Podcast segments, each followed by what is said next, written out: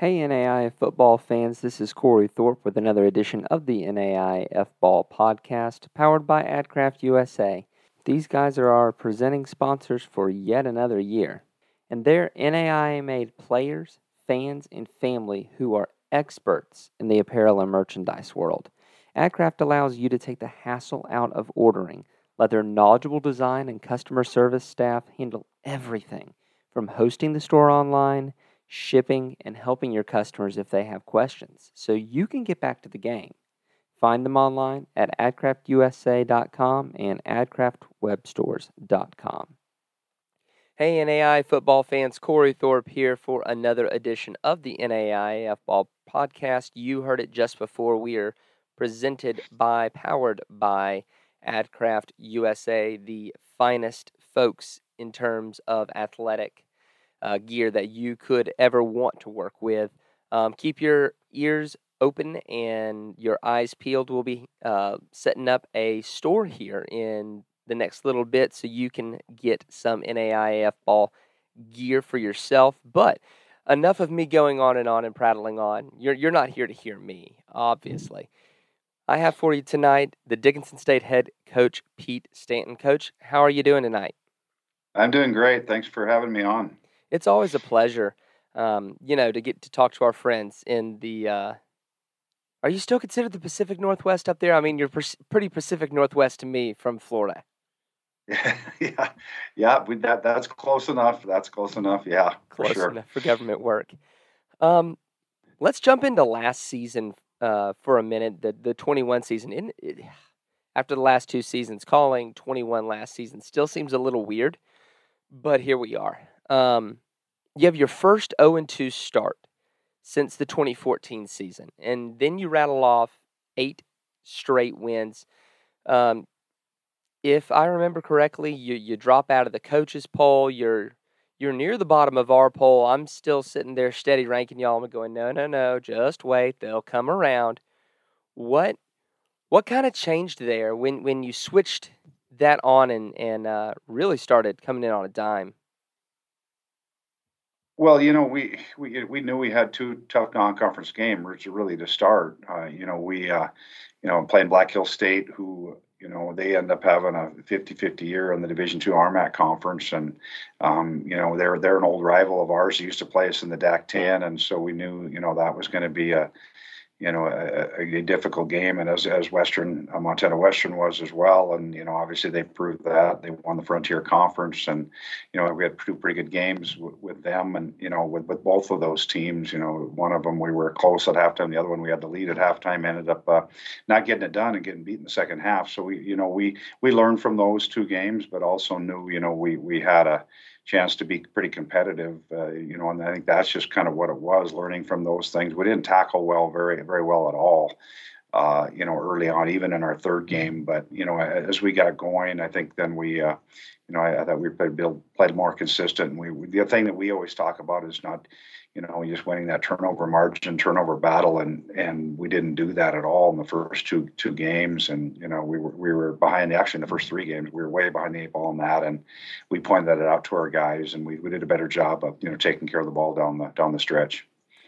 Yeah, absolutely. I mean, I, Drew Bodecker, you know, only had the ten picks um, on on the season. Um, maybe it's maybe it's me and a little bit of of of, of bias on, on when I saw them, but it always seemed that they came at the most inopportune moments. But it was only 10 of them. But you do have to replace your quarterback this uh, upcoming season. Bodecker leaves. You know, and I remember three years ago, I think it was now, you know, asking sort of the same question for you. You're losing a three year starter and trying to, uh, you know, get, get back together. Um, there, but you do return a good bit of talent offensively. Two all conference offensive linemen, uh, two all conference wide receivers, and uh, you're starting running back in, in Riley Linder. The only thing that you're really going to be missing is is Tiger Fry, which you know we talked about off air. Boy, you wish you could keep him for for forever. And uh, uh, first team All North Star offensive lineman Matt Day there talk about what you got coming back offensively. Yeah, you know, we, we think we had some good pieces back there, as, as you mentioned. You know, Nathaniel Woodruff and Brandon Bennick are, you know, both all, all conference offensive linemen for us. And, and Gunnar Farsfeet was an honorable mention guy who started now for a couple of years. So we have three, you know, actually four guys that have played quite a bit for us there on the offensive line. And as our tight ends have been, been the same, you know, Galen Brantley and and and uh, Nathan Schumacher and, and and some of those guys have you know they they've played a lot for us in the past. And you know of course Connor and uh, at, at, the wide receiver spot. And you know Caden Koontz is a guy who, who was an NDSU transfer that you know kind of got going this year and really had a pretty high touchdown ratio. And actually you know a couple of our bigger games played really well. Had a big game against Valley City caught a couple big balls there. And then the one we missed actually this year uh, who's a good player for us, is Noah Sickler. He got hurt uh, after the third game, and uh, that was a big setback for us because he's had some big games up till then. And so, yeah, he's been a he's been a good player for us as well. Isaiah Clute, you know, in the return game and at receiver as well. So you have some guys there, and then as you mentioned, running back Riley Linder and and, and Alec Lovegren is another is another guy that uh, you know got a lot of carries for us, and we think we have another very capable back in Braden Zuroff. So we feel pretty good about all those guys. And as you mentioned, you know, we do, we do miss, we'll miss Drew, and Drew had a great career for us and did a lot of great things for us, just besides being a, a, very good leader. Aaron White is a guy that's played a lot of snaps for us. You know, he'll be a, he'll be a senior next year with this COVID situation. Technically, he could be a sophomore, but we're we're we're moving him along, and he'll be a senior. And you know, he he's been in a lot of game type of things as well. He's had some injuries, uh, you know, with the shoulder, and but he's come back. And you know, in the in the playoff game against Grandview in the second half, you know, he did a good job in that game. I believe he was you know twenty some for thirty some in the second half, uh, throwing the ball. So he has some experience and does delivers the ball pretty well. And so we feel good about him and a couple other guys coming back at quarterback. Absolutely. Defensively, you've got folks coming back at every level that are all conference selections, whether it be Crew Mathern and Robbie Kendall along your line, or or um, Keaton uh, Meshke and Dawson McLaughlin, or sorry, or Keaton Meshke at linebacker and Dawson McLaughlin and Jaden Hartwell in the secondary. You do have a lot coming back. You're going to miss Nick Miller there, but you've got guys who are chaos machines at all three levels. Ta- talk about your defense and, and causing chaos. Yeah, we we do have a, a, lot of those guys back defensively. In fact, when we started talking at the end of the season, and I believe it was either five or six freshmen that we started in the in the playoff game.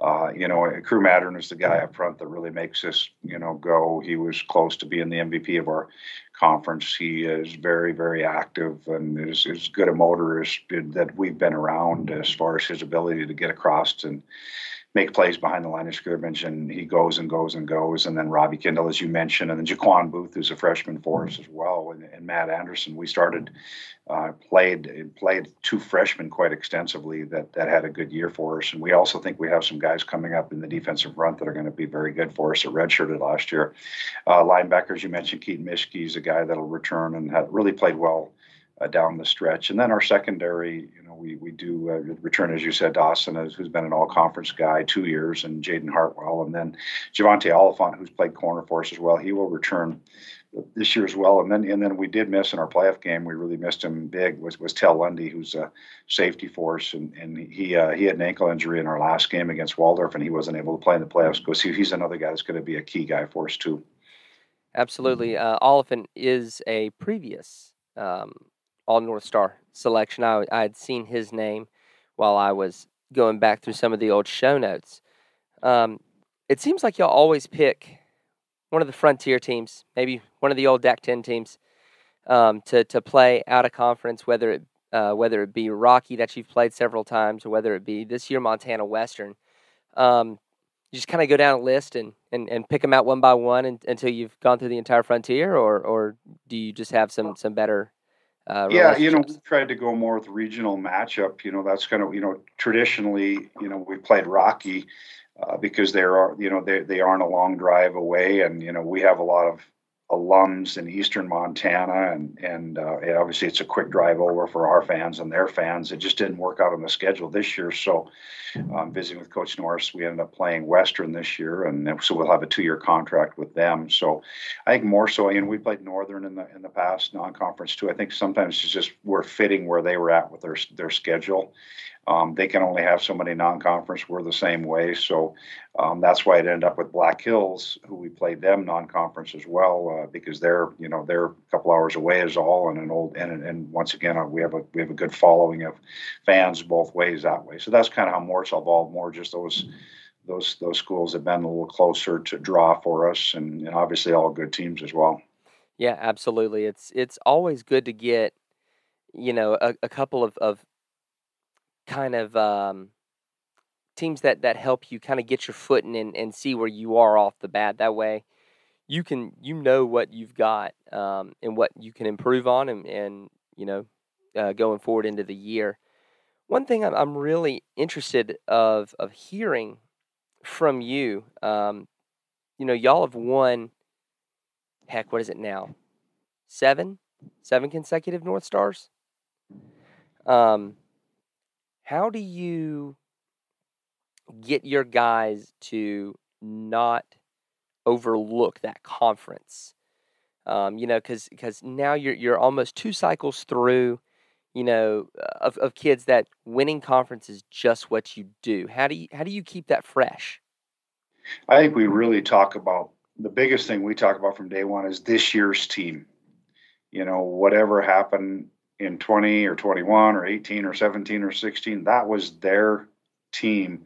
And uh, we talk about now this is 22 and that is coming up. This is this is going to be our team and this is going to be your team and this you have your chance to make a mark as the as the 22 team rather than get getting caught up saying what about last year or who you know who we beat this year you know i think that's you know number one. I think number two is to just like and pray everybody in the country says the same thing but you know just a one game you know try to go one and all this week. And you have so many opportunities to get on the field and you have so many opportunities to play and to play hard. And, and we're going to just do that every week. And i think that's just really the mindset regardless of who we're playing um, you know and whether it's the top the top of the Uh, non-conference or top of the league. We're just going to treat it everything the same because you only have so many opportunities to go out there and play hard and, and, and do your thing. So that's really way, the way we kind of approach it.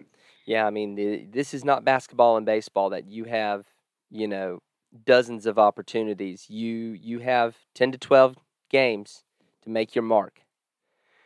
One thing I'm I'm also interested about, I, I know you talk a lot about with being where you are in the country. Um, having to schedule teams that are close, um, you know, making sure those out of conference matchups are um, are close and you have good fans. Over you know the last couple years, we have seen some teams in uh, on, in the Western United States come in, uh, whether that be you know Ottawa uh, and, and Arizona Christian over the the years. Um, how, in your opinion, can the NAIA continue kind of that westward uh, that westward focus and get some some uh, maybe some teams from California where y'all recruit very well, um, you know, in in there so that you can have some some trips that are a little bit further away, but yet they're not you know cross country.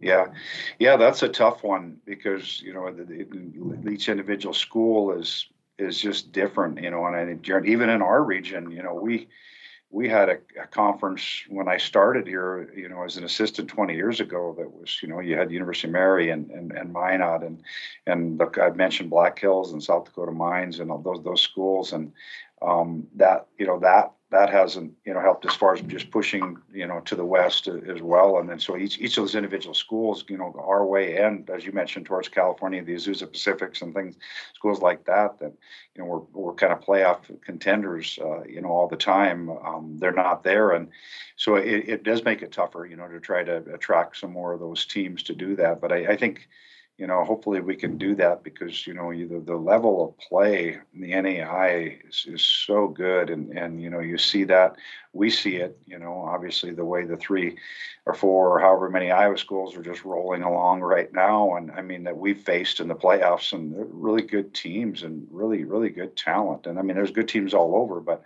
I mean, you know, I think people should see that too. The quality of play and the talent at the NAIA level is is is very very good. We've played Division two teams and we've played Division three teams, and we played a really good Division three team a couple years ago, and a couple of teams that we played in the playoffs. You know, there there wouldn't be a comparison. you know the, the NAIA teams were very very good. Yeah, definitely. I mean, Division two and Division three to me, um, there there's much less parity from top to bottom than the NAIA. Um, there's a there's some really really really good D two and D three teams, no question about it. And there's also ones that really do struggle. Um, and I just there are some NAIA teams to me that really that do struggle, but there's not as many. Um, mm-hmm. You know, and, and the ones that do, you can see they're starting to put a little bit of money in and, and try to get their programs rolling back again.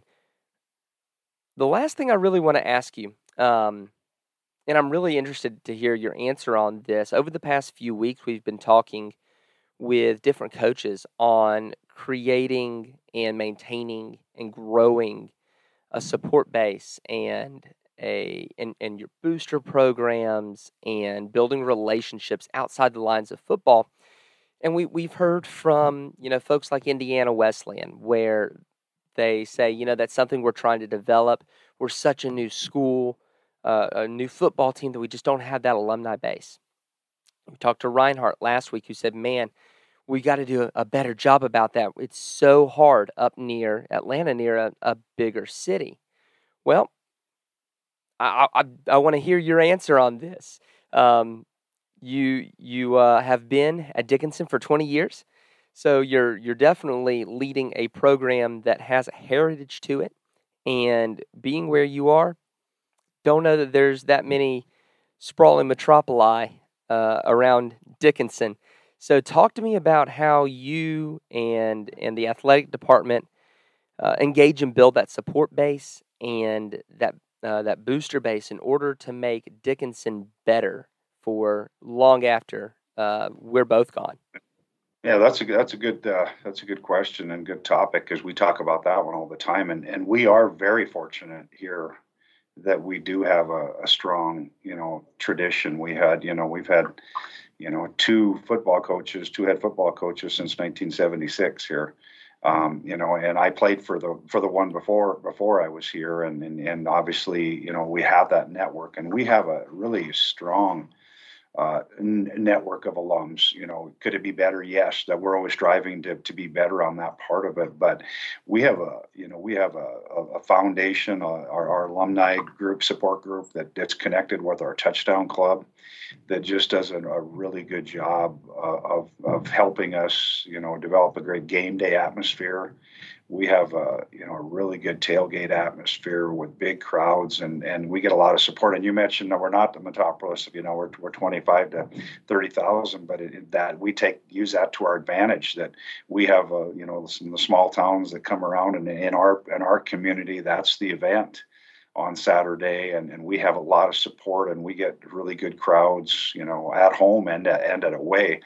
And I think that you know what we you know we just continue to do is just try to reach out to more and more alums just to to to help us to grow. Um, you know, we you know being a public school, um, you know, with, with with with that too. You know, if you look at the teams that are in the playoffs, you don't see as many of the, the public schools. You know, we're one of the few there, and and so you know, with our funding sources and things like that, we really have to you know reach out um, you know, and, and, get a lot get get a lot of support, which I think we do. But we can always, you know, we can always do better, and we're really proud of, you say, the history we've had. I, believe, you know, we went from, you know, the the, the, the late '70s to the 2007, I believe, 30 straight years with a winning season, and that's playing a lot. And then we, you know, then we had a rough couple of years in the, you know, in in the, you know, in the in the transition. But uh, you know, that's, you know, I think we have that that have that support of a lot, a very proud alumni base, and that that really has helped us.